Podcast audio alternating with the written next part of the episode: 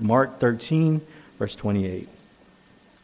And the word of the Lord says, From the fig tree, learn its lesson. As soon as its branch becomes tender and puts out its leaves, you know that summer is near. So also, when you see these things taking place, you know that he is near at the very gates. Truly, I say to you, this generation will not pass away until all these things take place. Heaven and earth will pass away, but my words will not pass away. But concerning that day or that hour, no one knows, not even the angels in heaven or the Son, but only the Father. Be on guard, keep awake, for you do not know when the time will come. It is like a man going on a journey when he leaves home and puts his servants in charge, each with his work, and commands the doorkeeper to stay awake. Therefore, stay awake, for you do not know when the master of the house will come in the evening, or at midnight, or when the rooster crows, or in the morning, lest he come suddenly and find you asleep. And what I say to you, I say to you all stay awake. Let's pray once more. Lord, we come to you once more. As we turn our attention to your word, we pray that you would open our hearts and minds to receive, Lord. Give us eyes to see and ears to hear. Lord, I pray, Lord, for, for myself that I would uh, preach your word faithfully and clearly. Lord, that I, I would just get out of the way and let your, your work do its job. We love you and we thank you in Jesus' name. Amen and amen. You may be seated. So, for those of you that, that are, are new here, we want to welcome you. We also uh, want to let you know that we've been going through uh, Mark verse by verse. We are at Mark 13 now. And for the better part of a month or so, we've been looking at the Olivet Discourse, what's known as the Olivet Discourse, which is a portion of Scripture where Christ is speaking to his disciples, warning them of signs that are to come regarding the destruction that was to come in Jerusalem in AD 70 and also the end of the age. And again, as we've gone through Mark 13, we've seen this. We've seen Christ's warning of two great judgments the judgment in Jerusalem and a final judgment that is to come. He's also shared the signs that will lead up to the judgment. And as we saw last week, he has promised to come again. He's promised to come and gather his elect so that he can bring them to himself. As we open our, our passage this morning, Christ returns to a familiar parable, if you will. He returns to the lesson of the fig tree. If you've been following along with us in Mark, you may remember that back in Mark chapter 11, Christ gave a lesson on the fig tree. And we saw in Mark 11 the fig tree was a representation of the judgment that was to come on the temple. So by returning to the fig tree, it seems that Christ is reminding the disciples one final time of the judgment that is coming to Jerusalem, or the judgment that is specifically coming to the temple. His warning is to observe the signs. Just as the fig tree puts out its leaves, you know that summer is near. You will also know that the time of judgment is near as you observe the signs that Christ has given. Verse 30 seems to indicate that although Christ was sharing some insight of what was to come at the end of time, at the end of the age, his main reason for this discourse that we find in Mark 13 was to warn his disciples about the nearness of the judgment that they were to face in Jerusalem. As he says, this generation will not pass away until all these things take place. Now, critics have tried to point to this verse and claim that Christ is a false prophet. After all, the end of time hasn't come, but the people that were there that day listening to Christ giving this message have passed away. How can Christ say that this generation will not pass away when they did pass away and he hasn't returned? Well, for us who take the already not yet approach to the passage, we have no problem with what Christ said here. The already part of the passage did occur before that generation passed away. As I mentioned before, judgment fell upon Jerusalem. The temple was torn down 40 years after Christ answered this very question on the Mount of Olives. He was specifically asked about the destruction of the temple. That was what was on the disciples' mind. On the disciples' mind was not the end of the world. On their mind was the destruction of the temple when Christ said these stones would not be left upon one another. The already part of the passage did occur before that generation passed away. As I mentioned before, that judgment fell upon Jerusalem and the temple was torn down 40 years after Christ answered the question that was posed to him on the Mount of Olives. He was specifically asked about the temple. When would these signs be? What will be the sign of this? The question was asked and the question was answered. The fact that he gave them more information than they asked for had no bearing to the fact that he did answer their question. And as he says, his words will not pass away. And they didn't. The judgment came just as he predicted. His prophecy was remarkably accurate. Although heaven and earth may pass away, he says, his word will stand forever. Verse 32 often presents another challenge for many skeptics. He says, But concerning the day or that hour, no one knows, not even the angels in heaven, nor the Son, but the Father in heaven. Critics will point to this text and try to disprove the divinity of Christ. They will say, if Christ is truly God, how can he not know? I mean, you say that this Christ is God. How can he not know the day or the hour? As he says there, no one knows. But in fact, doesn't he prove the opposite with his statement? Read it again. Doesn't he actually prove his divinity by identifying himself as the Son? It would be considered blasphemous for anyone to identify themselves as the Son of God. Yet here we find Christ doing just that. So why does he say that he does not know if he is God? Well, we need to remember Christ in his incarnation identified himself with humanity, which includes the limits of humanity. This is nothing more than Philippians 2, verse 6 who, though he was in the form of God, did not count equality with God a thing to be grasped, but emptied himself by taking the form of a servant, being born in the likeness of man. Another strong counter to the criticism of his divinity could also be found in the previous verse, verse 31 of Mark 13, when he says that his words will not pass away. That is a claim that only God can make. Only God has the power to decree things that will come to pass. And here, Christ is doing just that. The passage ends with a charge in verses 33 through 36 a charge to stay awake, a charge to stay alert, a charge to be vigilant and to prepare for what is to come. And I believe, again, I believe this charge is twofold. It is a charge given to the disciples to prepare for what is to come in Jerusalem, and one given to us to prepare for the second coming. I titled this sermon, The Day Unknown, because that is really what our passage is pointing to about a day and an hour that no one knows, a day that will come when we least expect it. Just as it came to Jerusalem 40 years after this discourse, so it will come to us in a day and an hour unknown. And there are a few lessons that we can take from our passage that will help us prepare for that day as we wait with eager anticipation for the glorious day of the Lord. What can we take away from our passage that will help us better prepare? And number one, we must learn from the signs. Look again at verse 28. From the fig tree, learn its lessons. As soon as its branch becomes tender and puts out its leaves, you know that summer is near. So also, when you see these things taking place, you know that he is near at the very gates. Again, pointing them back to the fig tree indicates that more than likely Christ is returning to the specific judgment that is to come with the fall of Jerusalem and the destruction of the temple in 70 AD. But as I've been mentioning, that judgment was just a precursor of a final judgment that is to come at the end of the age. The disciples could look to the fig tree and see that the season was about to change. We too can point to many things that show us that the season is about to change. Right now, we're entering fall and we're starting to see some changes on the trees. The leaves are starting to turn color. And to many, that is a beautiful sight to behold. To us, man, it's just a reminder that we're going to have to spend a day raking leaves.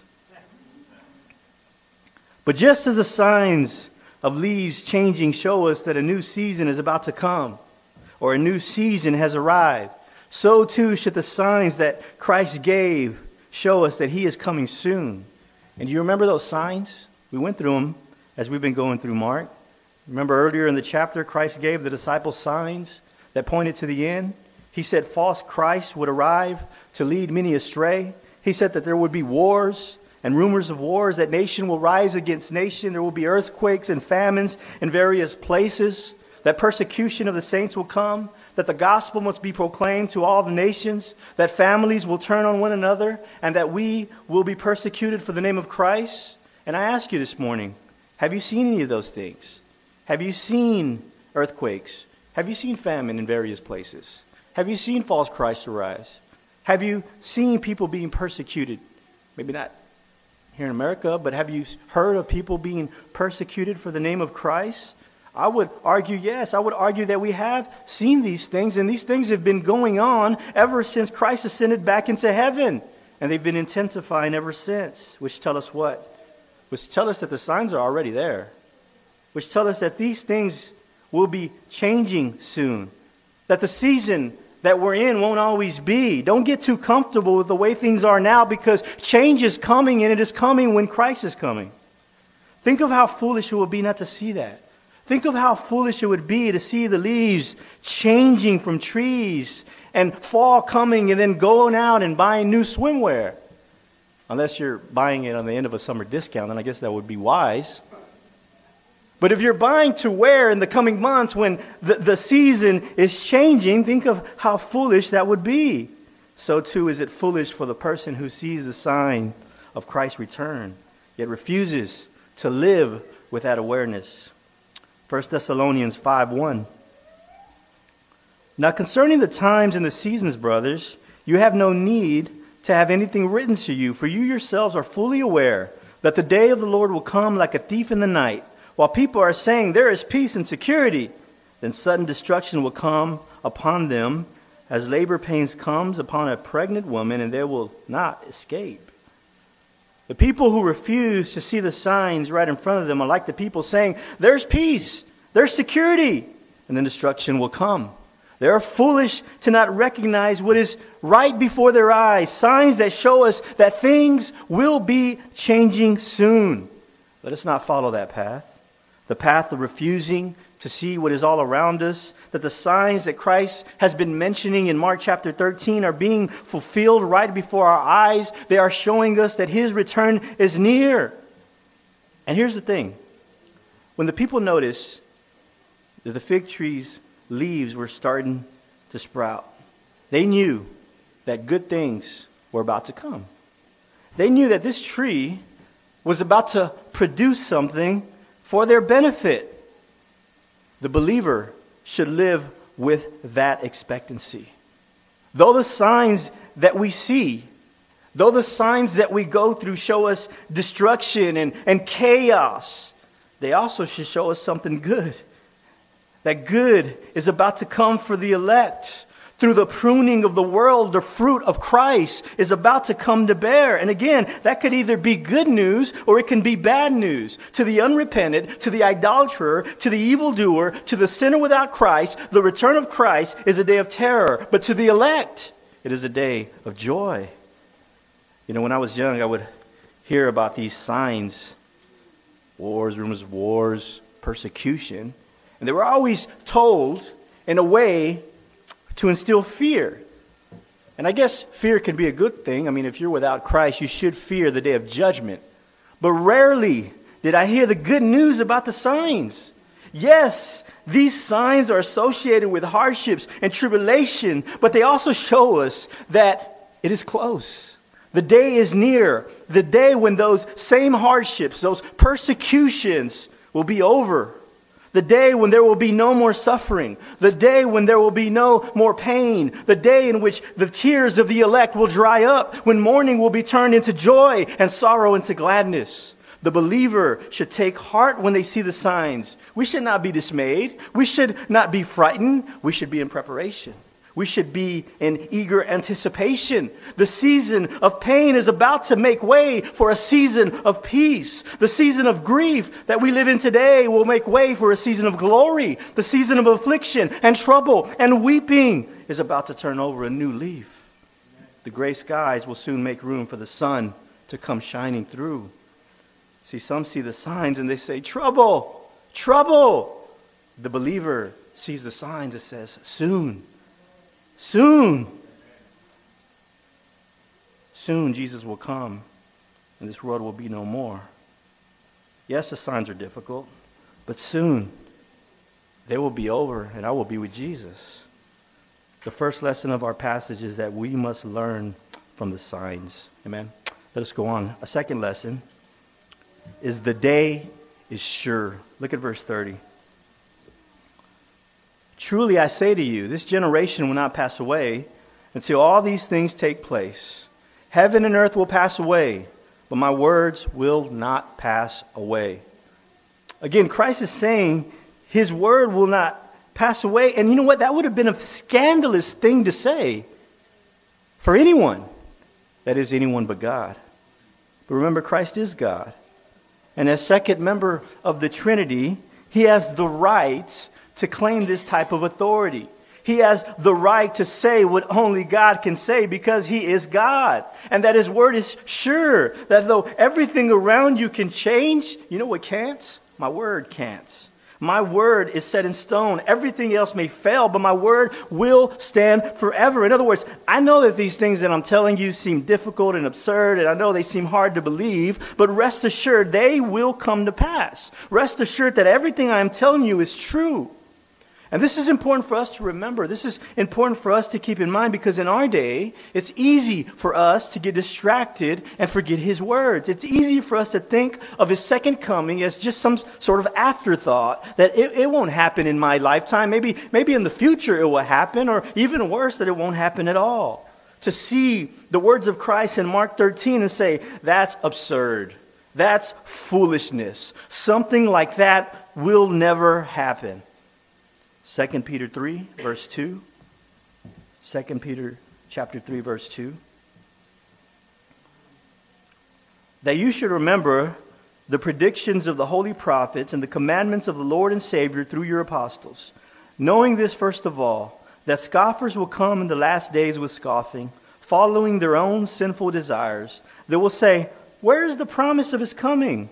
For ever since the fathers fell asleep, all these things are continuing as they were from the beginning of creation. For they deliberately overlooked this fact that the heavens existed long ago, and the earth was formed out of water and through water by the word of God, and that by means of these the world that existed was de- deluged with water and perished. But by the same word, the heaven and earth that now exist are stored up for fire, being kept until the day of judgment and destruction of the ungodly. Notice that Peter puts the scoffers right in their place. He exposes their heart right off the bat. These people that scoff and mock the second coming are not doing so just because they have a hard time believing. They're doing so because in their sinful desires, they don't want to believe. They love this world. They don't want to see it destroyed. They don't want to see it end. They don't want to see it tampered with. They don't want anyone to come and change their life. They don't want any, anyone to come and change things. But then Peter reminds his readers that we've seen these people before. Remember, God brought judgment to this world before. When he flooded the earth with water, these same scoffers, they existed then. These same men with sinful desires, they roamed the earth, mocking and saying, ah, God will never bring judgment. But then what happened? God was true to his word. He told Noah that he would bring the floodwaters and destroy the wickedness of the earth, and that he did. If God said it, then it will be done. Peter is reminding people of that. He's saying, Be careful. Be careful. Before you doubt God's word, consider the past. Consider how God has always kept his word. Consider the power of his word and that everything that you see around you exists because of his word. Isaiah 55, verse 10. For as the rain and the snow come down from heaven, and do not return there, but water the earth, making it bring forth and sprout, giving seed to the sower and bread to the eater, so shall my word be that goes out from my mouth. It shall not return to me empty, but it shall accomplish that which I purpose, and shall succeed in the things for which I sent it. God is not like man. You know, we say we'll do things and we don't do them. We say we'll do this, we'll do that. I'm going here, I'm going there, and it never happens. Every summer I say, I'm painting my deck this summer. And every summer my deck says, Yeah, right, you said that last year. But again, God is not like us. If He says that something will get done, it will get done. If he says that something will happen, best believe that something will happen. This is the point that Christ is making in our passage. These things that I'm telling you are as sure as God's word because they are God's word. So when we consider the second coming, we, could, we should consider it in light of God's word. In other words, we should consider it as fixed. If he said it, it will happen. The days and times that Christ spoke of will come to pass. It's not a question of if, it's a question of when. Numbers 23, verse 19. God is not a man that he should lie, or a son of man that he should change his mind. Has he said, and will he not do it? Or has he spoken, and will he not fulfill it? I mean, unless you don't believe in the divinity of Christ, you have no question to I mean, you have no reason to question his second coming. Because as scripture tells us, God, Christ, is not a man that should lie. He doesn't change his mind. If he spoke it, he will fulfill it. Travel to Jerusalem this day, and you're not going to see a temple standing. He opens up Mark chapter 13, telling his disciples that this temple's coming down. And he was true to his word. 40 years later, the Romans came in and destroyed the temple to the ground. He doesn't lie, he's accurate. And I'm sure then there were people just like today. People saying, yeah, right. People saying that that sounds absurd. How can you say that the, these glorious buildings, how can you say that this mighty temple is going to be burnt to the ground? How can you say that this temple will be no more? You're out of your mind. You're foolish. That kind of stuff belongs in fairy tales. That's fiction. Sound familiar? I hear these same claims today. Today, we hear the same mockery. Today, we hear the same scoffing. How foolish are you? How foolish are you to believe in some Jesus that will come from the skies. How can you believe that? How can I believe it? Because I believe in the Word of God. I believe in the inerrant, infallible, sufficient words of God. And if He said that He is coming again, then I believe that He is coming again. His Word has been proven true time and time again. His Word has never failed me, and I don't expect it to start failing me now. A second lesson that we can take from our passage is that the day may be unknown, but the day is sure. It is sure. And lastly, another lesson we can take away is to stay awake. Not stay woke, stay awake, all right? Verse 32. But concerning that day or that hour, no one knows not even the angels in heaven, nor the Son, but only the Father. Be on guard, keep awake, for you do not know when the time will come. It is like a man going on a journey when he leaves home and puts his servants in charge, each with his work, and commands the doorkeeper to stay awake. Therefore, stay awake, for you do not know when the master of the house will come in the evening or at midnight, or when the rooster crows, or in the morning, lest he come suddenly and find you asleep. And what I say to you, I say to all stay awake. I believe the way that Christ ends the Olivet Discourse sums up the whole reason for him telling it. It's basically a charge. It's a charge to be alert. It's a charge to be on guard. It's a charge to be ready for what is about to come. He wasn't sharing them these, with them these things to fascinate them. He wasn't trying to amuse or entertain them. Neither was he trying to instill fear or concern. He was letting them know so that they could be prepared. And that is the same charge for us today. We too must be on guard. We too must stay awake and ready and alert, ready for the coming of the Lord. We must not fall asleep. We must not be distracted, lest he come and find us unprepared. Luke 17, verse 26. Just as it was in the days of Noah, so will it be in the days of the Son of Man. They were eating and they were drinking and marrying and being given in marriage until the day when Noah entered the ark and the flood came and destroyed them all. Likewise, just as it was in the days of Lot, they were eating and drinking, buying and selling, planting and building. But on the day when Lot went out from Sodom, fire and sulfur rained from heaven and destroyed them all. So will it be on the day when the Son of Man is revealed. When the floodwaters came, the people were not ready. They were too distracted. They were too involved in their own affairs and their own concerns. It was the same with Sodom and Gomorrah. The people were indulging in their sins. They were too busy enjoying the pleasures of this world. And then what happened? Destruction came, caught them off guard. They weren't ready when judgment came upon them. And it will be the same when Christ returns, many people will be like those in the days of Noah and those in the days of Lot. Many people will be immersed in their own cares and their own distractions, indulging in their own sin, and then, when they least expect it, Christ will come in great power and glory. I don't know about you, but I don't want to be in that group. I don't want to be in the group that is too busy with their own life to be preparing for the return of Christ, thinking that it won't happen or it won't happen soon. Hey, there's plenty of time.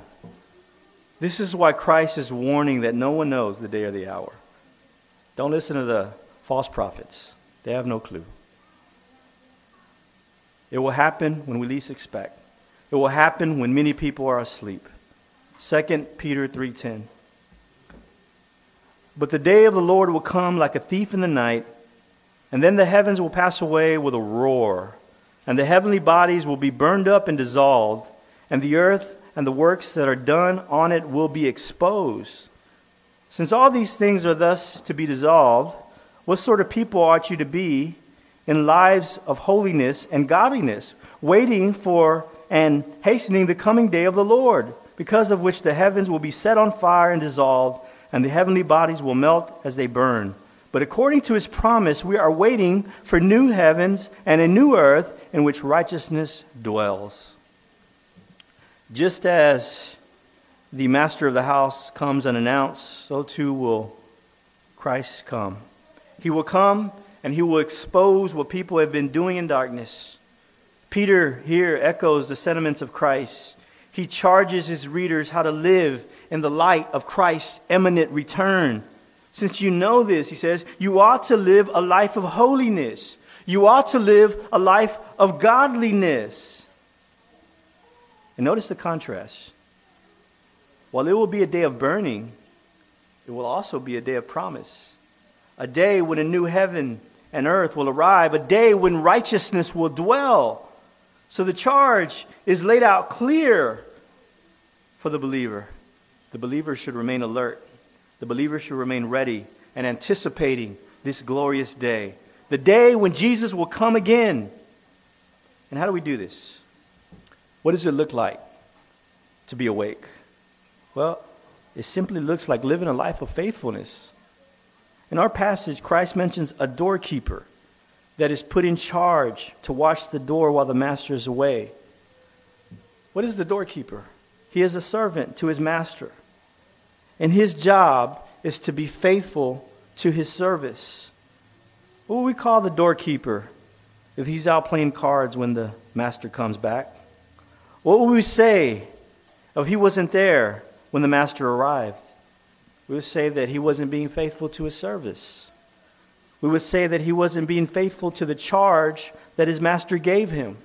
His master gave him commands. His master laid out clearly what was expected of the doorkeeper.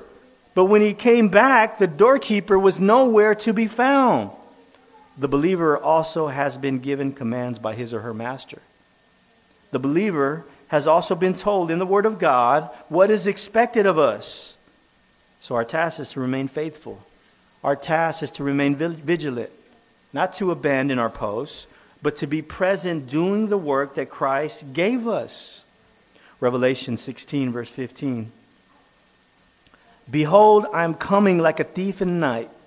Blessed is the one who stays awake, keeping his garments on, that he may not go about naked and be seen exposed. You know, faithfulness not only includes preparing ourselves, but it also includes preparing others. If we are going to be faithful to all of the commands of our Lord, then we must remember that one of those commands is to go and make disciples of all nations. What kind of people would we be if we knew that devastation was coming and we didn't warn anyone? What kind of people would we be if we were in a building and we knew a, a bomb was about to go off and we didn't warn anyone but just escaped ourselves? We would be unloving people, right? Would, you would say things about us. Only a person with a cruel and cold heart would do something like that.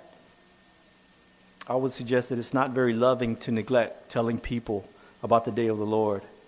It's not very loving to fail to warn others that Christ is coming soon.